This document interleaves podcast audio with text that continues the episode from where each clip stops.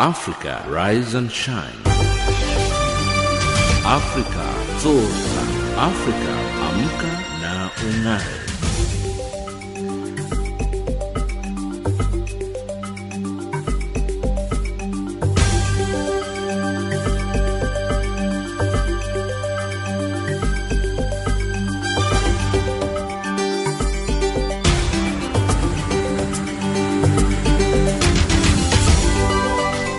Good morning and a very warm welcome to Africa Rise and Shine. This is Channel Africa, the voice of the African Renaissance, coming to you live from Johannesburg in South Africa.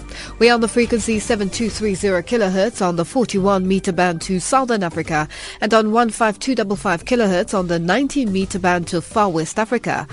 I'm Lulu Gabu. With me in studio are Ann Musa, Tabisa Luhoko and Tami Uza.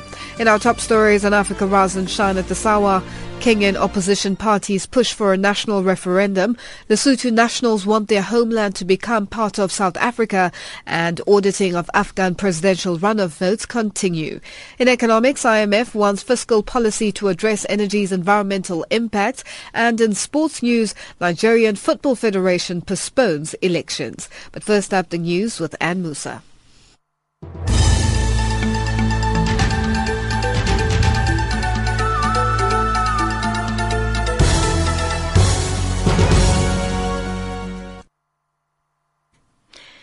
Good morning. The Central African Republic Seleka rebels will not take part in a national unity government as they were not consulted about the choice of the new prime minister.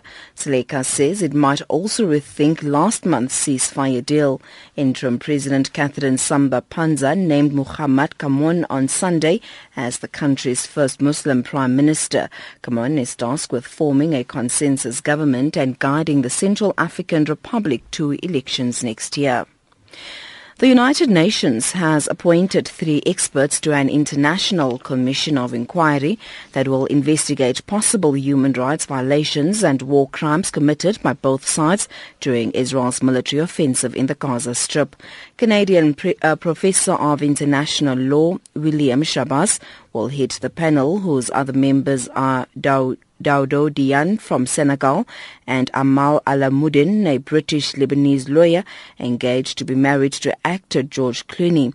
A month of war marked by Israeli airstrikes on Gaza and rockets fired by Hamas militants into Israel has killed almost 2,000 Palestinians and 67 Israelis. The panel is due to report to the UN Human Rights Council by March next year. Meanwhile, former South African President Thabo Mbeki has encouraged South Africans to boycott Israeli goods in response to the country's actions in Gaza. Over 1,800 people have died in Gaza since the start of the Hamas-Israeli war more than three weeks ago. Mbeki was addressing first-year students of the Thabo Mbeki African Leadership Institute in Pretoria. The people of South Africa must indeed engage this matter. For instance, there has been the, the, call for boycotting Israeli goods, divesting from Israeli companies, not that kind of thing. And I think that call is correct. And it's not responsibility of government to mobilize people. We must mobilize ourselves. We need the political parties, we need the trade unions, we need religious bodies, eh, and so on, really to mobilize so that uh, indeed Israel does pay a price for the positions that it is taking. So indeed, I think that let us indeed all of us go out and mobilize for a boycott of Israeli goods and so on. But I don't think we should boycott ambassadors. United Nations Secretary General Ban Ki-moon has welcomed what he has described as the forward movement toward government formation in Iraq this following reports that Iraqi President Fouad Massoum asked Deputy Speaker of Parliament Haider al-Abadi to form a new government. Iraq has been embroiled in a political crisis as the incumbent Prime Minister insists on seeking a third term. The country is also facing an insurgency by the Islamic State in Iraq and the Levant, which has forced thousands of people, mainly from minority communities, to flee their homes. UN spokesperson in New York, Stefan Dujarric. The Secretary General welcomes the forward movement towards government formation in Iraq. He also commends Iraqi President Fuad Massoum for having charged Dr. Haider al-Abadi in accordance with the Iraqi constitution with the formation of a new government. He encourages Dr. al-Abadi, Prime Minister designate, to form a broad-based government acceptable to all components of Iraqi society in accordance with the constitutional time frame. The Secretary General is concerned that heightened political tensions coupled with the current security threat of Islamic State could lead the country into an even deeper crisis. The World Health Organization has raised the Ebola death toll to 1,013 as the virus spreads through the West African countries. Liberia has the highest reported number of casualties with 29 deaths, followed by Sierra Leone with 17 and Guinea with 6. Meanwhile, U.S. authorities have approved a request from Liberia's government to send sample doses of the experimental ZMapp drug to treat Liberian doctors infected with Ebola. That's the news headlines at 8.30 Central African Time. Africa, rise and shine. Africa, zorka. Africa, amka na ungae.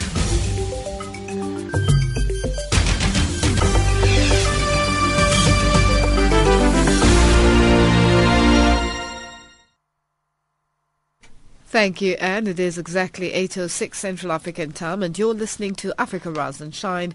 We're coming to you live from Johannesburg on this Tuesday, August the 12th, the 224th day of the year 2014, with exactly 141 days left in the year.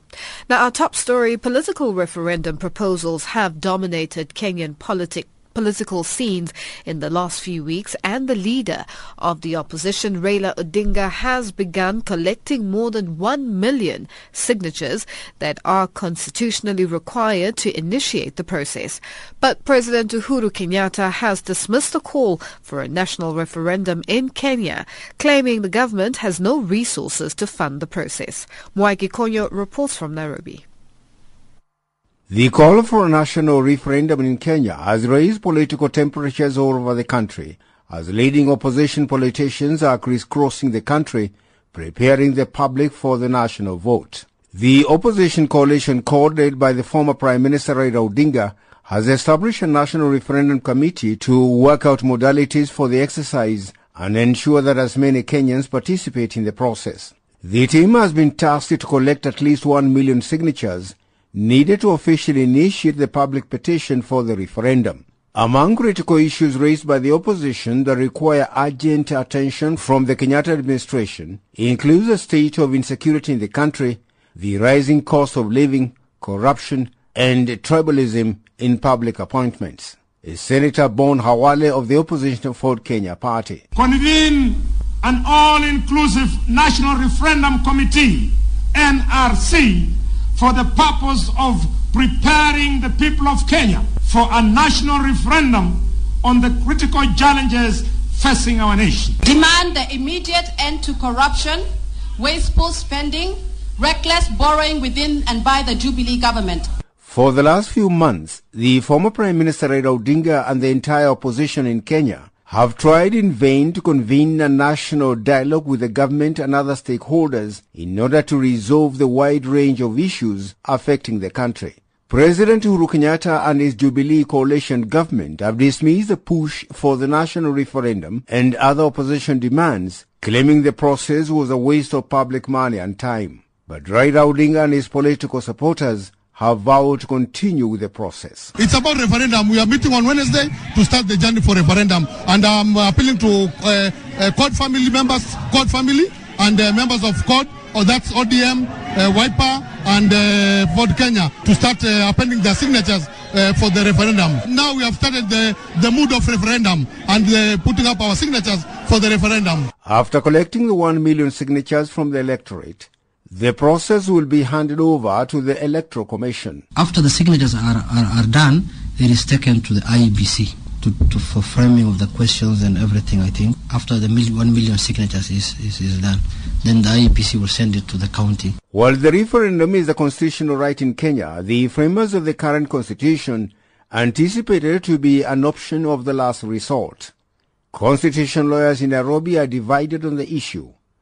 Some feel that such a way to vote must not be trivialized or reduced to a political tool to beat opponents for political gains. The chairman of the Constitutional Implementation Committee, Mr. Nyachae. All you will do when you do that is to increase the confusion and to, to, to increase the, the, the antagonism between the two houses of parliament. But others feel that the president has constitutional obligation to facilitate the process within a given time frame. A Nairobi lawyer, Kibe Mungai. The fact is that the president, so long as uh, during his term as president, must carry out that duty. He has a constitutional obligations to protect the constitutions, which includes to ensure the proper usage of public funds. For him to say that uh, a specific referendum will actually be carried out at the same time as a general elections or such future dates as will not disrupt the economic and political life of a country. And as the referendum fever looms in the country, opposition leaders are holding consultation with the representative of the civil society, religious leaders and other stakeholders in order to form an all-inclusive national referendum committee for the national vote. Reporting for Channel Africa, Mwaigi Konyo i Nairobi. A group of Basotho nationals forming part of the 400,000 working in South Africa want the Mountain Kingdom to be part of South Africa. The group calling themselves Basotho residents met at Thembelani shaft of Anglo-American Platinum Mine in South Africa's northwest province. They say South Africa can lead them to democracy and freedom. This as they allegedly felt victimized by officials demanding permits and passports when crossing the border borders into South Africa. Thousands cross the 14 border posts in South Africa on a daily basis to seek a living. Dale Khaidziwe has more. These are Lesotho nationals applying for their jobs in South Africa for many decades now and feel disgruntled that the kingdom is failing them. Lesotho is one of the landlocked countries in South Africa. There are several subgroups of Basotho, including Batlong, Batswening, and Baputing. It has a population of over 2 million and it consists of 10 districts with two official languages, Sesotho and English. A group calling themselves Basotho residents converged at Thembelani shaft of Amplats in Rustenburg, calling on Lesotho to be dissolved and become part of South Africa. Dr. Letsema Morolong is the leader of this group and also a miner. The, the, the, the country of Lesotho has got a problem with us because uh, when, we, when we go to them and complain about this, uh, these things which are happening to us, telling us many things which, they, which we don't understand about them. We want the Lesotho to be a province of South Africa. The group say they are unable to work freely and are being harassed in South Africa. They want free movement at the border post, permits and passport to be dismantled. They had this to say. As we Basotho, this is the time whereby South Africa must take control and it help us hore. At least let Lesotho become a province of South Africa. We are all blacks and we are all from the motherland country. Although Lesotho Residents Group cited their frustrations, both South Africa and Lesotho are enjoying bilateral relations. The call came a week after an intervention by South African President Jacob Zuma into the problems facing the administration. Currently, the Lesotho Parliament has been suspended for nine months as political parties are calling for the Prime Minister Thomas Thabane to be ousted. Political analyst Tom Wheeler is a former diplomat and now an independent commentator on international affairs. Says this move will be dramatic and will not be easy. To make a move like this would be a, a really a very dramatic one for a country to give up its sovereignty and it would not be easily done. And of course, a lot of consultation would have to take place from the from the king of Lesotho through the politicians and so on. So disgruntled workers are not going to hap- cause this to happen just easily. The merger of two countries has been dismissed by Lesotho government. Government spokesperson in Maseru, Thabo Thato elaborates. The, the, the, dream of a merger between Lesotho and South Africa is very far, far fetched because Lesotho is a sovereign, independent state recognized by the United Nations, recognized by the uh, AU. So the dream of a merger is very remote. What they should rather do is to table their grievances before their proper authorities. And proper authorities are the government of Lesotho through its relevant ministries, which will take up those issues and discuss with the South African government. And in the report is Lesotho governmental spokesperson Thabo Tata Lekwata Amdal Khaitsewe in Rustenburg. Now, today we ask you, do you think it's a good idea for Lesotho to become a part of South Africa? Email us your views, your feelings, to info at channelafrica.org or send us an SMS to plus 2782 3325905 or get a hold of us on Twitter at Channel Africa 1. Now, do you think the Basotho nation should become a part of South Africa as a province of South Africa? Channel Africa, the voice of the African Renaissance.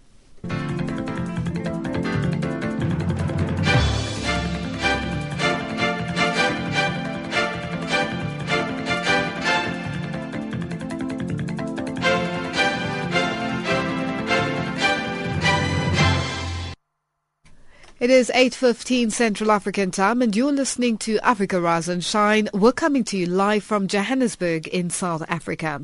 Now, the President of the Central African Republic has named a Muslim as the country's new Prime Minister as part of efforts to create a more inclusive government after more than a year of sectarian violence. Mahamat Kamoun, previously a special advisor to President Catherine Samba Panza, a Christian, will lead a transitional government after being nominated by presidential decree. For more on this, Jose Kgodingake spoke to Andre Roux, senior researcher at the Institute for Security Studies in South Africa. Well, it's very important in any peace process that you do need to have reconciliation appearing to happen apart from actually happening on the ground. Perception management is very important. Now, Mr. Kamoun was also the Director General of the Treasury under former President Francois Bozize. So he does have influence on both sides. He is a Muslim. He'll have better contact into the Muslim community. And the armed groups that are from the Muslim environment, specifically Seleka, will have more confidence in a Muslim representing their interests on the highest level than a Christian, for instance. So uh, he has got contact and influence in the old government environment under Bozize, and as a Muslim now is more accessible and will be seen as an option to be able to broker the peace process that is now ongoing. It's very important that you have to start at the top with reconciliation. The challenge that we have, though, is that the conflict, the violence is happening on grassroots level. And national conciliation is not going to affect that. You're going to need other interventions. And you're going to need concessions being given for atrocities and war crimes to get the people to lay down their arms and come to the table. So it's a case of getting everybody into a process where they have confidence in the outcome and there is something in it for them. And he represents the starting point for that. So I think it's a very astute move. But now, won't this appointment aggravate the anti-Balaka Christians and provoke more violence? Personally, I don't think so because he was accepted by the mainstream community under Francois Bozize as Director General of Treasury, which is a very senior and important post. So there is confidence in him and in his reputation. He's not a firebrand. He did not preach sectarian violence is a compromise move, but the fact is that he hasn't been involved in one side or the other in terms of stoking the violence. So I think it, it will not have an impact in, in terms of actual furthering the conflict, but it will open doors and bring confidence because peace processes are only as strong as the confidence that the people have in those processes, whether they take the next step forward to an eventual disarming which is a major, major step. Because remember, the Seleka forces have broken up into criminal gangs, and, and now it is on grassroots level with banditry, local criminal elements, and uh, the local community opposition in terms of the anti-Balaka. So when you have an organization that's in control and you have structured security forces that you can work with, then it's much easier. But right now, you have to develop confidence. You cannot command. You can only try and pull people in through showing good faith and through actions and demonstrated practical concrete activities on the ground. So I do not think he is going to be divisive. I think he will be a great asset to trying to bring this very, very difficult ceasefire process um, into effect. What sort of powers exactly does a prime minister have in the Central African Republic? Or does that not matter so much? What really matters is what he will be able to do to try and bring about peace in that country. Well, in the Central African Republic, the prime minister is basically more a protocol post to administer government. The president is the boss, so the prime minister serves at the pleasure of the president. So he is a presidential appointment, and therefore he has to implement the direction of the president, and it's not you know, on a similar power level. He was a special advisor to the president. That relationship has now been formalized into a higher profile role obviously he would only have been appointed going from an advisor to actual prime minister if he has actually made concrete impact in the peace process and has generated confidence in his ability to take this process forward. So although he does not have that much power in terms of his actual official position, he has a lot of power in terms of determining an end state that will bring peace to this, this country that's been so wrecked by violence.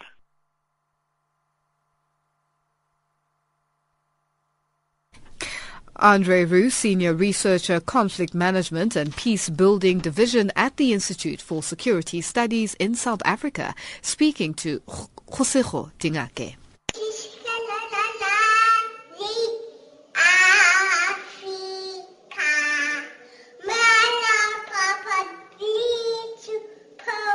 We teach what we know, but produce what we are. So says the saying. How do you teach your children? Join me, Sika Tungapiri, on Channel Africa this coming Thursday at 9.25 Central African Time, when I come with another episode of Our Heritage, talking about one of the national symbols in the country, the national Our anthem. Heritage. What are your symbols, and how do you observe them? Tune in to Channel Africa on the frequency 9625 kHz in the 90 meter band to Southern Africa and online at www.channelafrica.com. Our heritage at 9:25 Central African Time on Channel Africa, the voice of African Renaissance.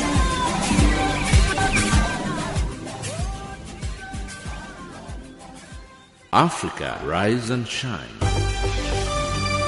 Africa, zorka. Africa, amka na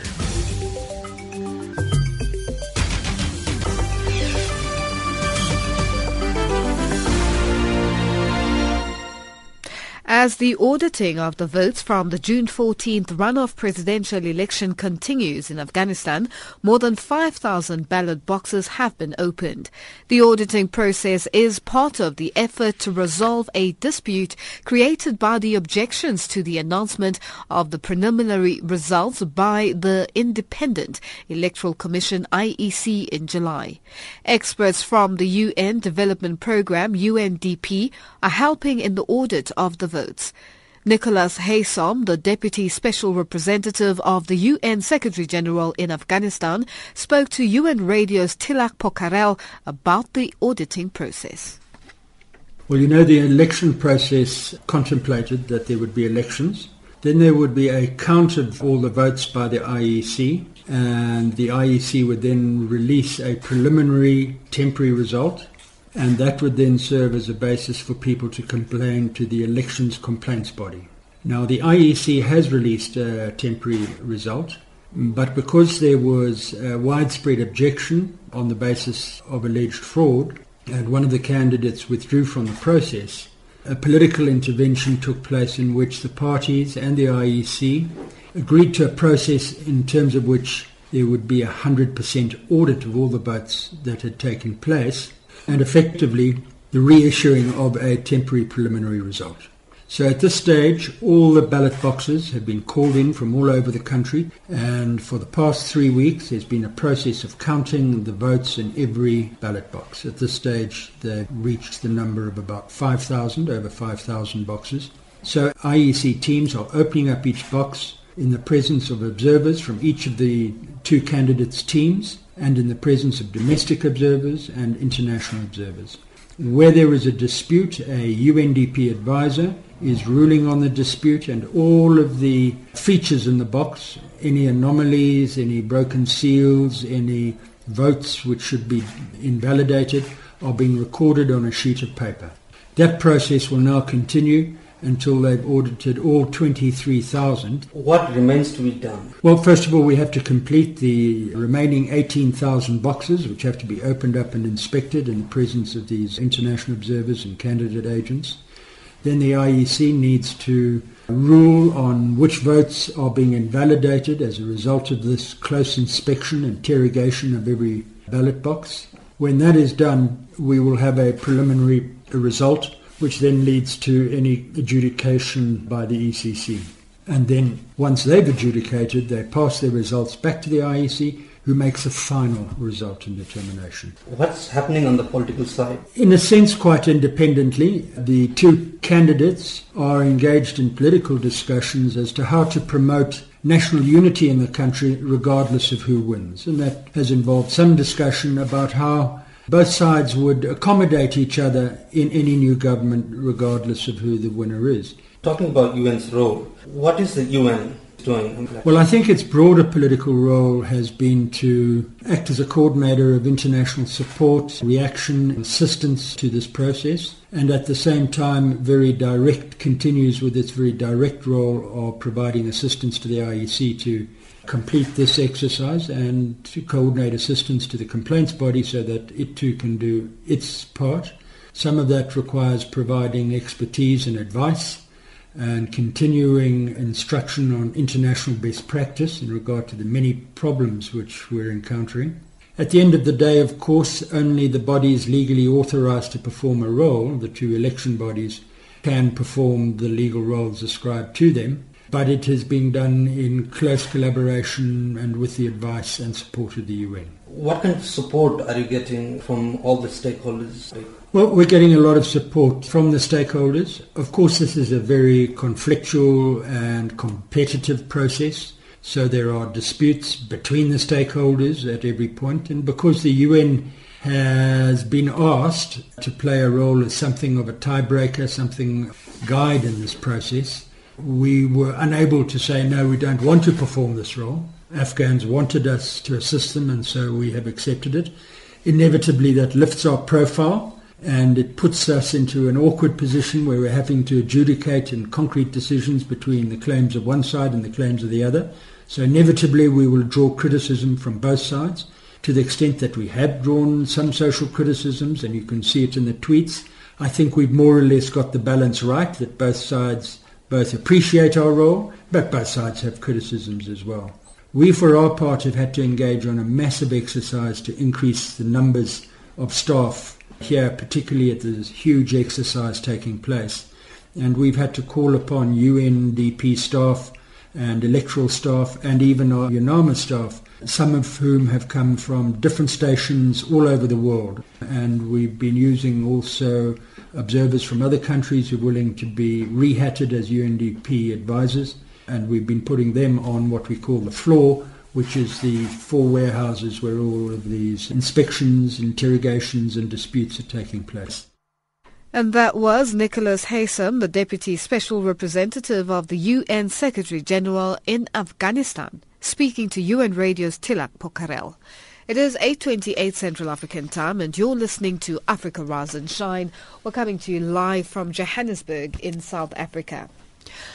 Now, going back in time, today in 1978, Pope Paul VI, who had died on the 6th of August at the age of 80, was buried in St. Peter's Basilica. That was today in 1978.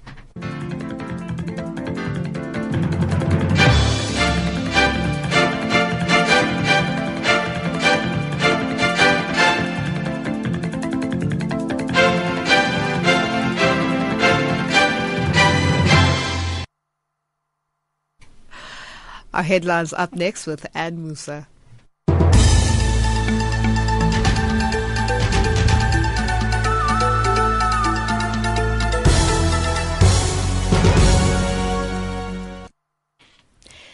In the headlines, Mozambique's feuding political parties reach a peace deal that could end nearly two years of hostilities.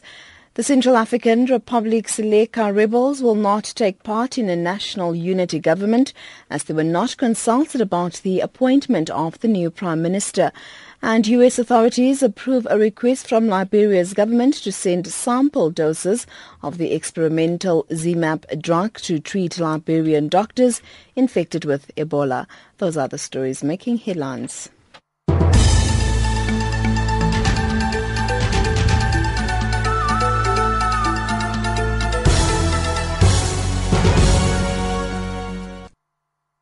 Thank you, Anne. Now, former South African President Thabo Mbeki has encouraged South Africans to boycott Israeli goods in response to that country's actions in Gaza. Almost 2,000 people, including 300 children, have died in Gaza since the start of the Hamas-Israel war last month. On the Israeli side, 64 soldiers and three civilians have died. Some civil organizations and political parties in South Africa have called on government to kick out the Israeli diplomat and to recall Pretoria's ambassador to Tel Aviv. Addressing first-year students of the Thabo Mbeki African Leadership Institute at the University of South Africa in Pretoria, President Mbeki said South Africans should punish Israel by boycotting its businesses and goods. Ntebo Mukobo has more. It is customary that every year former President Thabo Mbeki interacts with the first-year students of the Thabo Mbeki African Leadership Institute. The students asked Mbeki on a number of issues on local politics, ranging from when South Africa is ready for a woman president, Pretoria's participation in BRICS to Africa's integration and conflict resolution, as well as the war in the Middle East and the continent's benefit from the recently concluded U.S.-Africa Leaders Summit.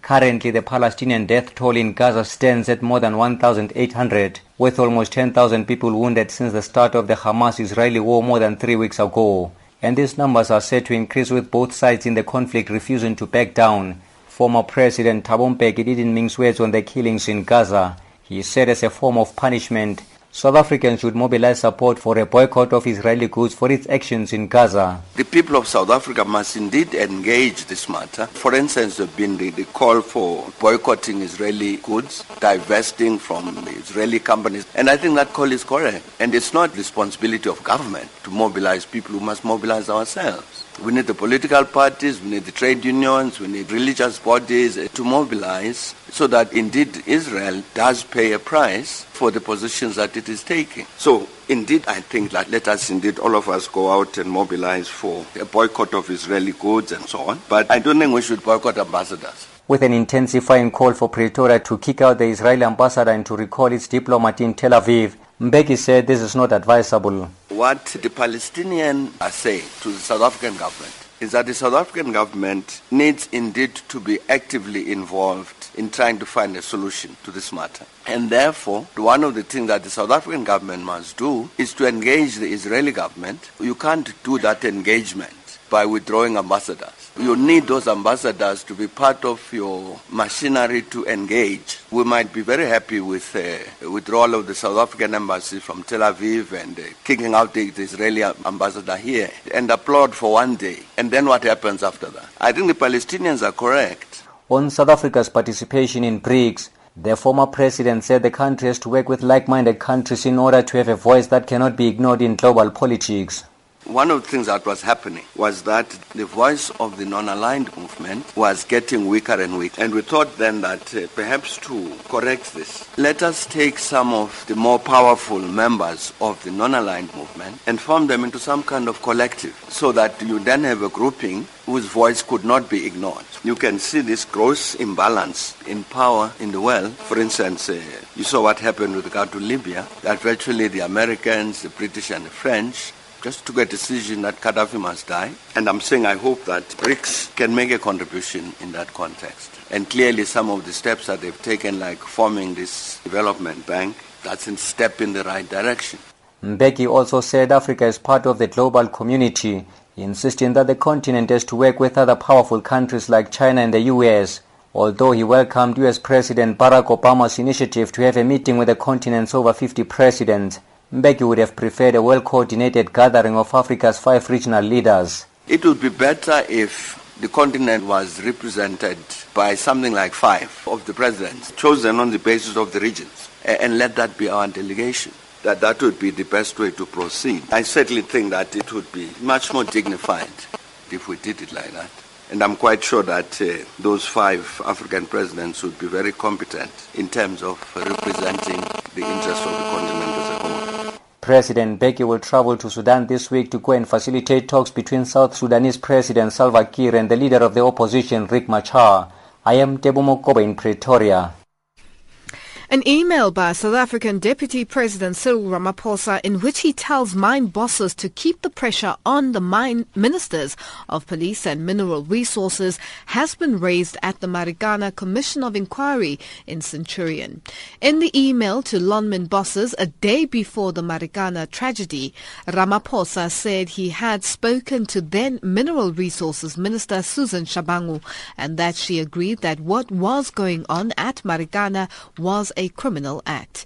Meanwhile, the commission was briefly brought to a standstill when protesters heckled Ramaphosa, the group banged on tables and clapped their hands, shouting that Ramaphosa must resign. Spuem Kize reports.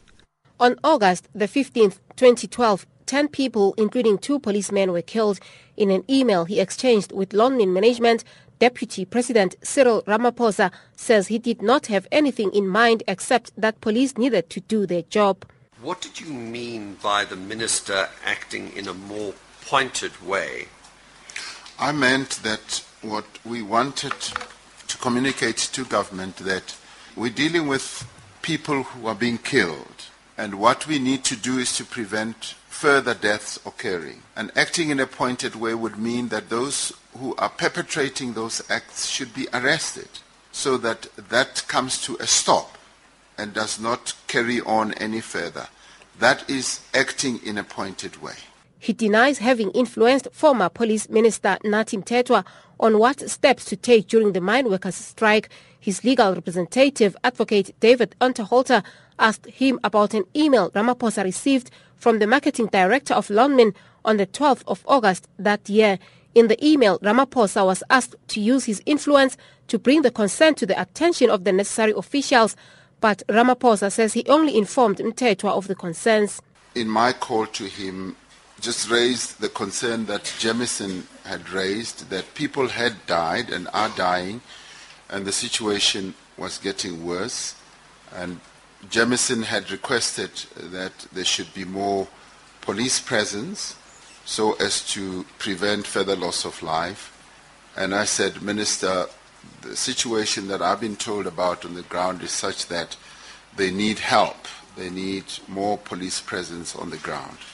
Uh, could he do something about it? The deputy president says the killing of the two security guards was alarming. He was also asked about an email conversation with a representative from Shanduka at Lonmin, Tandeka Ncube. Ncube had sent an email to Ramaphosa informing him about two deaths during the strike. Unterhalter asked him why in his response to Ncube, Ramaphosa considered the situation as grave. So if we then examine the email that you sent back to her, which appears at the top of this page, you thank her for the email and you say, uh, this is a grave situation. Why did you consider the situation was grave? I considered it grave because in her communication to me, she had already indicated that two people had been injured or shot at. So to me, that raised the concern that an element of violence was beginning to creep into this action. Lawyers for the Legal Resources Center say Ramaphosa's proposal that the only way out of the unprotected strike was to negotiate should have been raised earlier with Lonmin's management.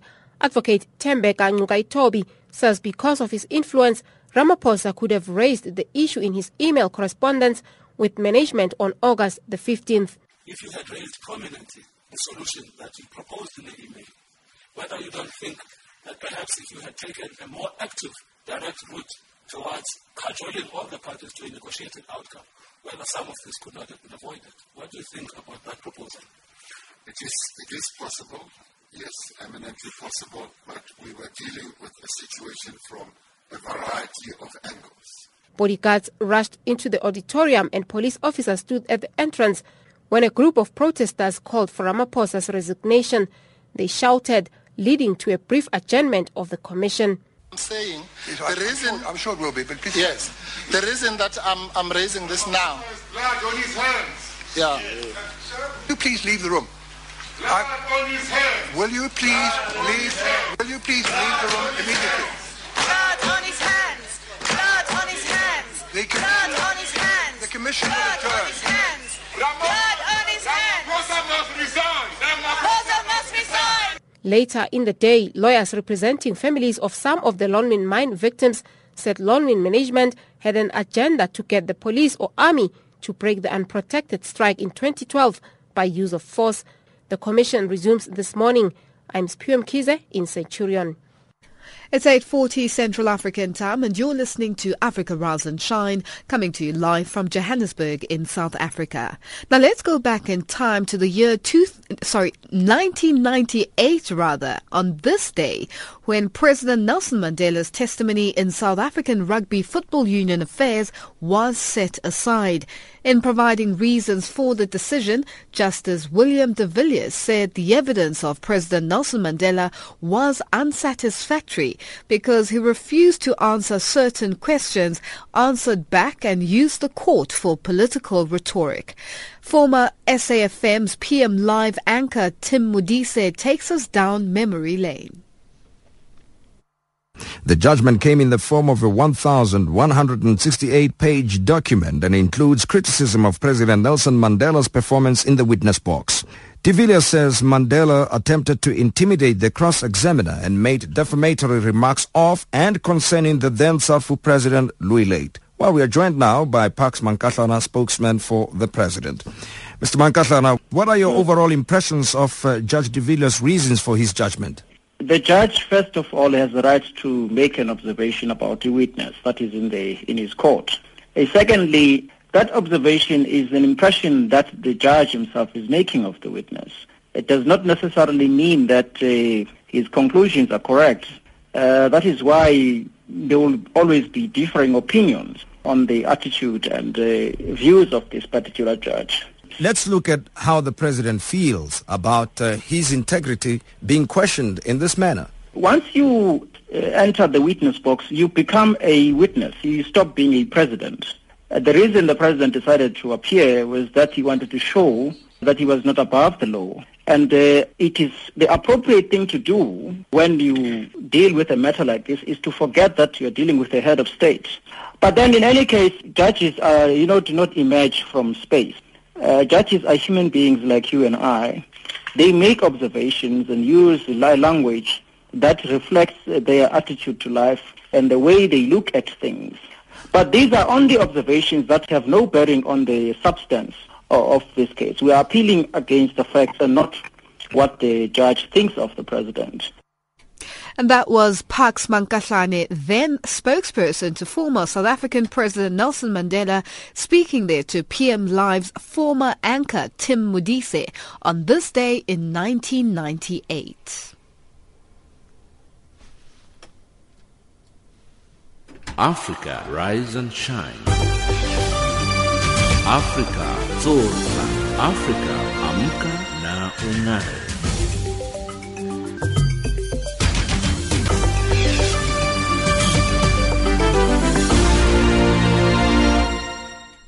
Approximately 20% of the world's young people experience a mental health condition each year. According to a new United Nations publication, the UN estimates that there are 1.8 billion adolescents and youth making up a quarter of the world's population.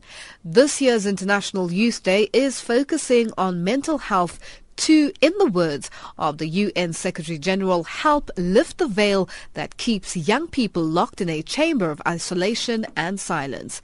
Basma Bahal sat down with Ahmed Alhendawi, the Secretary General's envoy on youth, to discuss the importance of mental health for young people around the world.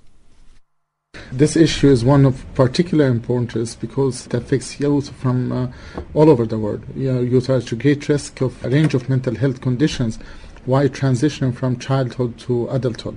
Globally, it's estimated that approximately 20% of youth experience a mental health condition each year.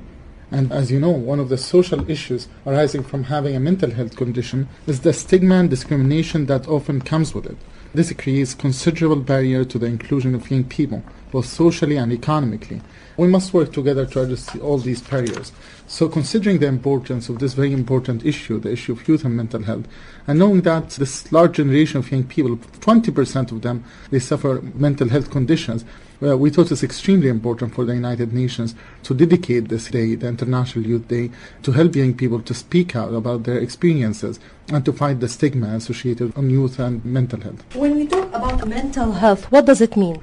We talk about all issues ranging around the mental health conditions of young people. We talk about the stigma associated for young people who are suffering from mental health conditions. You know, in many cases, they are under tremendous pressure to the point that they could not talk about it freely. And we think, I mean, it's important to address this stigma and that's why this is the key message that we are carrying from the International Youth Day, that considering all the situation that young people are passing through in conflict zones and the transition from childhood to adulthood and all the traumas and all circumstances that could lead to some mental health conditions, it's important to highlight the issue of youth and mental health and to allow young people also to speak out about it and for the society to listen and to accept.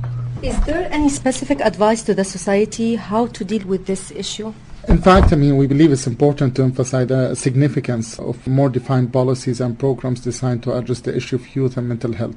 This includes improving access to services as well as working to eliminate the stigma and discrimination associated with youth and mental health issues the society plays a significant role in getting young people to accept them first and also to ensure that they are joining forces with young people who are suffering from mental health conditions and fighting the stigma. That's a responsibility of the society to speak about these issues and to help young people to fully integrate in the society. That was Ahmed Alhendawi, the UN Secretary General's envoy on youth, talking to UN Radio's Basma Bahwal. It's 8.46 Central African time and our economics update up next with Tabiso Lehuku.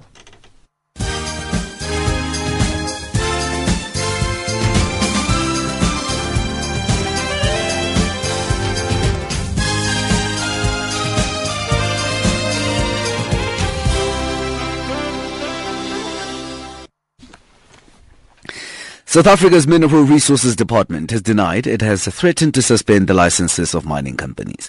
The department has been sending out letters to mining companies after inspections. Mining company Goldfields says it's been threatened with the closure because of lack of compliance with social and labor plans. Benchmarks Foundation's spokesperson John Capel says companies not implementing labor and social plans are a common occurrence. The social and labor plan might deal with roads that lead to the mine. Not necessarily that are helping the community. They might lead to the building of a clinic to test mine workers' lungs capacity. But it will be promoted as if this is a, a, clinic for the whole community, but it won't be located nearby where the community is. They don't develop anything of substance back to these communities. So the communities are worse off than they were before mining came along. The Chartered Institute of Purchasing and Supply in Zambia has established the global standard for procurement and supply which sets out skills and abilities required for each of the five levels of procurement competency.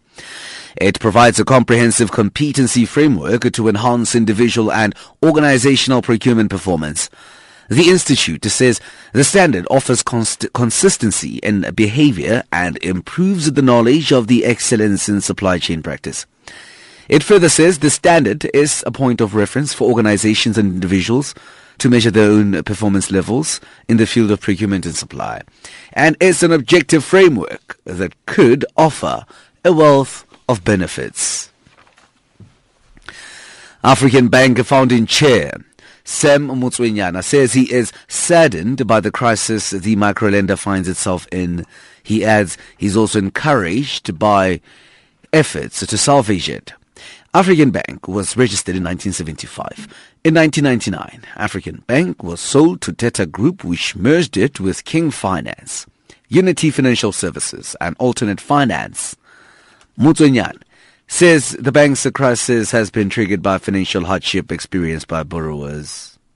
It is largely also due to the uh, economic climate around us, uh, the the constant, you know, uh, loss of jobs by people who have been given money by the bank is also affecting the bank. Loss of jobs because uh, of the strikes that are also prevalent in our country. I think we've got to look at all those conditions that uh, cause the instability in the banking system. Financial indicators, the SAWA, the US dollar trades at 1065 South African rands, 876 Botswana pulas, 612 Zambian kwachas, 059 British pound, 074 to the euro. Gold $1305, platinum $1461 an ounce, Brent crude 104, 50 cents a barrel. Economic update.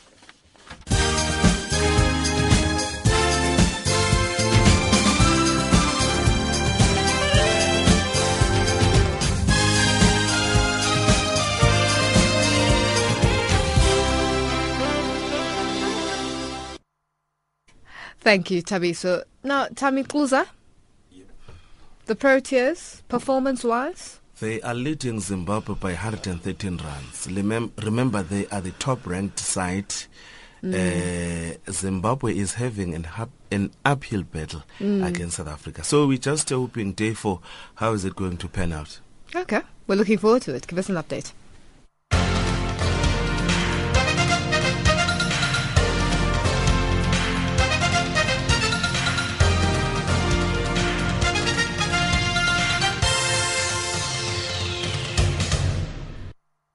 Thanks for joining us. Let's start with soccer. The Nigerian Football Federation, the NFF, is thinking of postponing the date of its scheduled election into various positions in the executive committee of the body.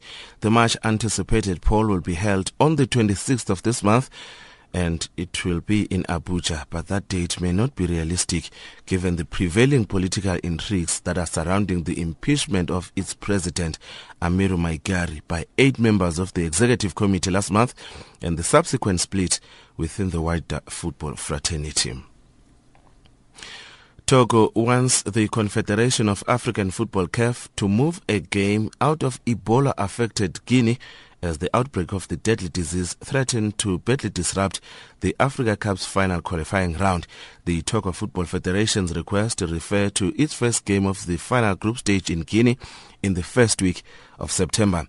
The Togo Federation says that its players and officials fear traveling to Guinea where the Ebola outbreak started and where hundreds of people have died.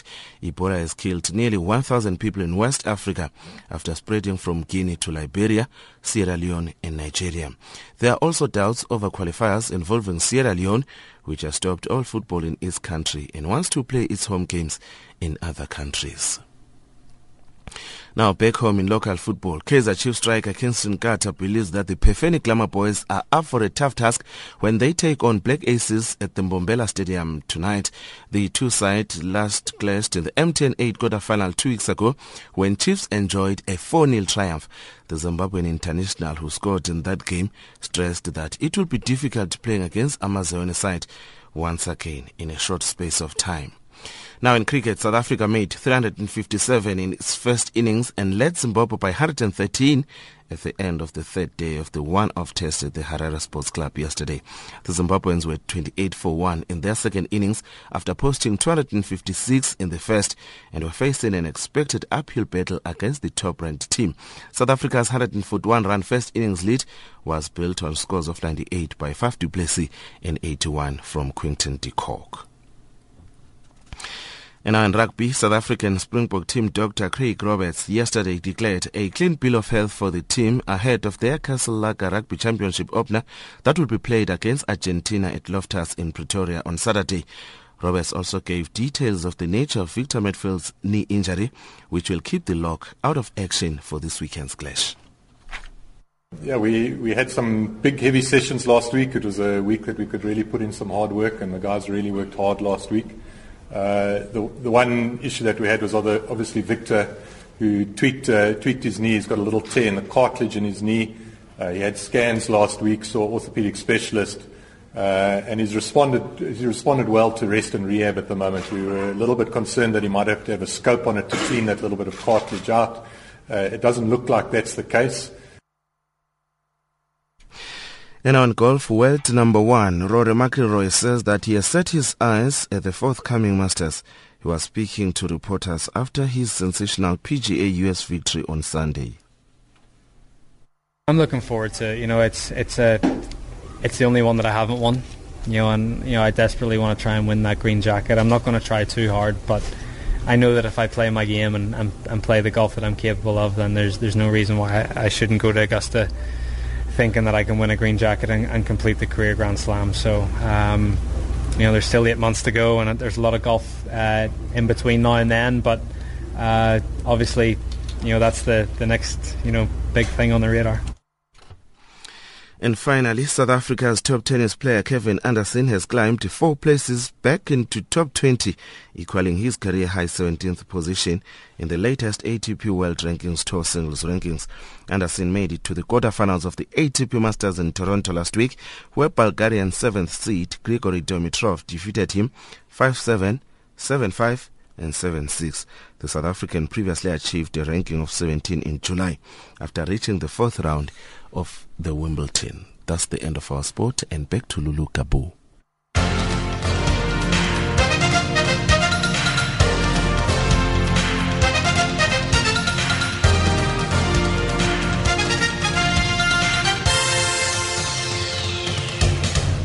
Africa, rise and shine.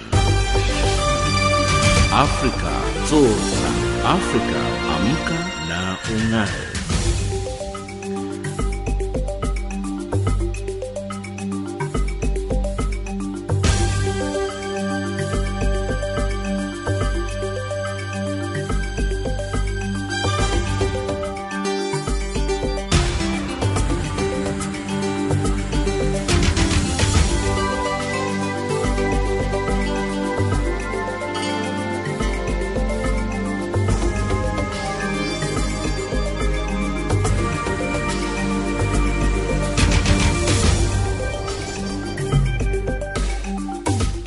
Recapping our top stories in Africa and Shine at the Sawa, Kenyan opposition parties push for a national referendum. Lesotho nationals want their homeland to become part of South Africa and auditing of Afghan presidential runoff votes continue. That wraps up Africa Rise and Shine today. For myself, Lulu Gabu, producer Pumutu Ramagaza, technical producer Mario Edwards, and the rest of the team, thank you for joining us. For comments about our show, send us an email at info.channelafrica.co.za or tweet us and follow us on Twitter at Rise Shine Africa. Taking us to the top of the hour for the news on the frequency 9625 kHz on the 31 meter band to Southern Africa is Oliver Ngoma with a song titled Feli.